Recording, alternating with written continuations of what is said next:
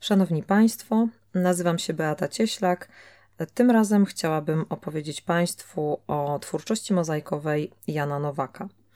Jak już wspomniałam w poprzednim podcaście, twórczość Jana Nowaka spotyka się z twórczością Stefana Suberlaka w przestrzeni budynku Tarnogórskiego Centrum Kultury. Jan Nowak uprawiał grafikę warsztatową, malarstwo, rysunek, plakat, grafikę książkową. Kochał muzykę i magię cyrku, w tłumie zawsze dostrzegał osobnego człowieka. Urodził się w 1930 roku w Siemianowicach Śląskich. W roku 1951 rozpoczął studia w Akademii Sztuk Pięknych w Krakowie, a kończył je w roku 1957 na Wydziale Grafiki katowickiej filii ASP w Katowicach w pracowni profesora Aleksandra Raka. W latach 1958-72 pracował na uczelni jako wykładowca. Jeden z jego studentów, późniejszy profesor katowickiej ASP Adam Romaniuk, wspomina go jako wspaniałego belfra, który żadnych tajemnic warsztatowych nie trzymał dla siebie, był bardzo oddany pracy i studentom. Od 1960 roku Jan Nowak mieszkał w Tychach. Jego przyjaciel, Augustyn Dyrda, rzeźbiarz, z którym Nowak przyjaźnił się od lat 50. XX wieku, po latach tak wspomina artystę. Był bardzo stanowczym człowiekiem, zamkniętym, ale my doskonale rozumieliśmy się. Jest tak, że wielu ludzi poświęcających się sztuce jest skupionych na sobie. W gruncie rzeczy był wesołym człowiekiem, grał na gitarze, śpiewał, bardzo dużo pracował, dużo czasu poświęcał tak malarstwu, jak i grafice. Nad swoimi pracami pracował w skupieniu osobno. Nigdy nie konsultował z kolegami tego, co robi. W roku 1968 Nowak wyjechał na stypendium rządu włoskiego. Po 1972 roku prowadził własną pracownię w prywatnym tyskim mieszkaniu jako artysta niezależny. Nie dał się nigdy zdominować błyskotliwym wyznacznikom plastycznej mody, podporządkowując sobie osiągnięcia wybranych kierunków przydatne dla wyrażenia swoich własnych wizji i przemyśleń. Katarzyna Nowak-Zagórska, córka artysty, która poszła w ślady ojca i również została artystką, wspomina: Tata był niezwykłym człowiekiem, z każdym potrafił się zaprzyjaźnić. Dusza człowiek. Los drugiego człowieka nie pozostawał mu nigdy obojętny. Przez lata prowadził naprawdę szeroką działalność charytatywną na rzecz innych. Jan Nowak był jednym z współtwórców tzw. Tak Śląskiej Szkoły Grafiki, która zdobywała dominującą pozycję w życiu artystycznym Górnego Śląska. Wiesława Konopelska ze wzruszeniem na łamach miesięcznika Śląsk wspominała Jana Nowaka tuż po jego śmierci. Mam w pamięci ten niezwykły świat cyrku, czarno-białe i kolorowe litografie, które mimo upływu lat pozostały moim zdaniem najważniejszym wyróżnikiem twórczości tego artysty. Jednak dzisiaj chcę opowiedzieć o zachowanych dekoracjach mozaikowych autorstwa Jana Nowaka. Mozaika Jana Nowaka zdobiąca wnętrze Tarnogórskiego Centrum Kultury to prawdopodobnie jedna z dwóch zachowanych do dziś prac artysty, którą wykonał w tej technice. Pokrywa jedną z bocznych ścian budynku i rozciąga się przez wszystkie piętra. Dzięki zastosowaniu czerni i bieli, mozaika znajdująca się we wnętrzu teceku na pierwszy rzut oka przywołuje skojarzenia z umiłowaną przez twórcę techniką graficzną. Biało-czarna kompozycja, rozpostarta na rdzawo-pomarańczowym tle, nawiązuje do grupy tzw. Tak dzieł dywanowych, przedstawiających symultanicznie na jednej płaszczyźnie wiele pojedynczych scen. Można ją skojarzyć z często występującym w pracach artysty przedstawieniem pejzażu śląskiego, tym razem pokazanym od wewnątrz przez okno z wnętrza Familoka. Okno to obok śląskiego pejzażu kolejny istotny motyw w twórczości Jana Nowaka. Z okien wielu domów można było zobaczyć typowy śląski krajobraz: szyby górnicze, kominy hut, gęstą zabudowę ceglanych domów i last but not least ludzi.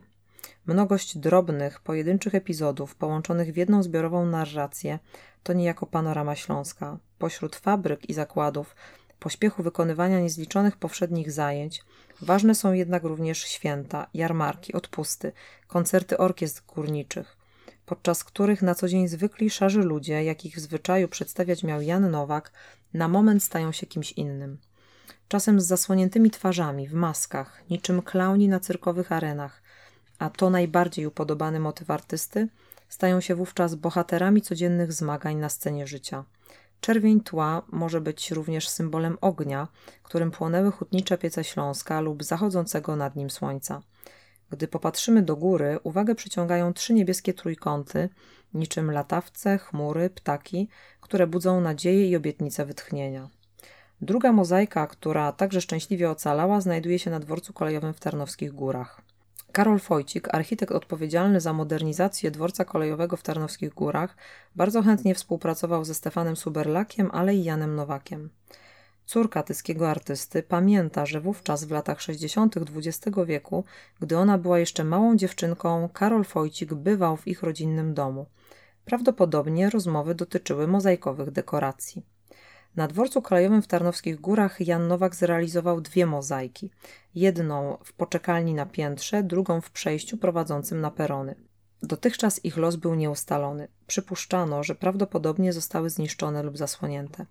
W ostatnim czasie udało się ustalić, że mozaika znajdująca się niegdyś w przejściu podziemnym Tarnogórskiego dworca została rozebrana. Jak wyglądała, możemy się dowiedzieć jedynie dzięki zachowanym czarno-białym fotografiom w teczce dokumentującej projekty architektoniczne Karola Fojcika. Mozaika zdobiąca poczekalnię ocalała. Przez wiele lat pomieszczenie było jednak wyłączone z użytku. Dopiero gdy w połowie roku 2017 Józef John, pasjonat kolejek i makiet kolejowych, wynajął od zarządu nieruchomości kolei pomieszczenia znajdujące się na dworcowym piętrze, by zaprezentować tam swoją kolekcję makiet kolejowych, a doprawdy jest co zobaczyć, mozaika Jana Nowaka znów ujrzała światło dzienne. Otwarcie makiety Semafor nastąpiło 7 września 2017 roku podczas pierwszego dnia Tarnogórskich Gwarków. Właściciel jedynej w Polsce makiety kolejowej w skali 1 do 32 z należytą troską podszedł do mozaikowej dekoracji i postanowił ją zachować. Do tego stopnia ostrożnie traktował dzieło, że nie pozwolił, by najmniejsza śrubka czy listwa mogły naruszyć jej konstrukcję. Obydwie kompozycje nawiązują do grupy dzieł prezentujących na jednej płaszczyźnie wiele pojedynczych scen, w tym popularnych dla artysty motywów, jak wpisane w śląski pejzaż okna, tarcze, budynki i postaci o twarzach klaunów. O ile kompozycja z przejścia podziemnego jest bardziej abstrakcyjna, o tyle ta znajdująca się na piętrze jest zdecydowanie bardziej realistyczna. Na zdjęciu z dawnej dworcowej poczekalni bez trudu rozpoznać można lokomotywę i wagony. Na czarnym tle, kojarzącym się z czernią drogocennego śląskiego czarnego diamentu, odznaczają się białe elementy. Dostrzec można brązowe kafle. Pojawiają się akcenty niebieskie, charakterystyczne trójkąty, które, jak już wspomniałam, artysta umieścił również na górze mozaiki znajdującej się w teceku. Niebieskie elementy, być może symbolizujące chmury czy też skrawek nieba, można by uznać za klamrę spinającą mozaikę Starnogórskiego Centrum Kultury, symbolicznie odnoszącą do ognia hutniczych pieców, z mozaiką na dworcu kolejowym, połyskującą czernią węgla. Ogień i węgiel, huta i kopalnia to dwa miejsca na Śląsku przez etos pracy szczególnie uwznioślone. Uwagę przyciąga jeszcze czerwone koło, być może tarcza, zachodzące słońce, czy też czerwone od ferworu pracy serce Śląska. Podobno są i inne mozaiki autorstwa Jana Nowaka. Kiedyś, jak wspomina córka artysty, jedna zdobiła sklep Hełmek znajdujący się przy obecnym placu Baczyńskiego w Tychach, a druga jeden z domów wczasowych w Ustroniu. Czy ocalały? Nie wiadomo. Wiadomo jednak, że te ocalałe prace szczęśliwie nadal zapraszają przechodniów do zatrzymania się i zwrócenia na siebie uwagi. Są śladem biografii twórcy i niezatartej historii miasta. Warto wspomnieć jeszcze, że w przestrzeni Tarnowskich Gór dekoracje mozaikowe można spotkać w kilku kościołach, czy też Górnośląskim Centrum Rehabilitacji w Reptach Śląskich, ale to już historia na inną opowieść.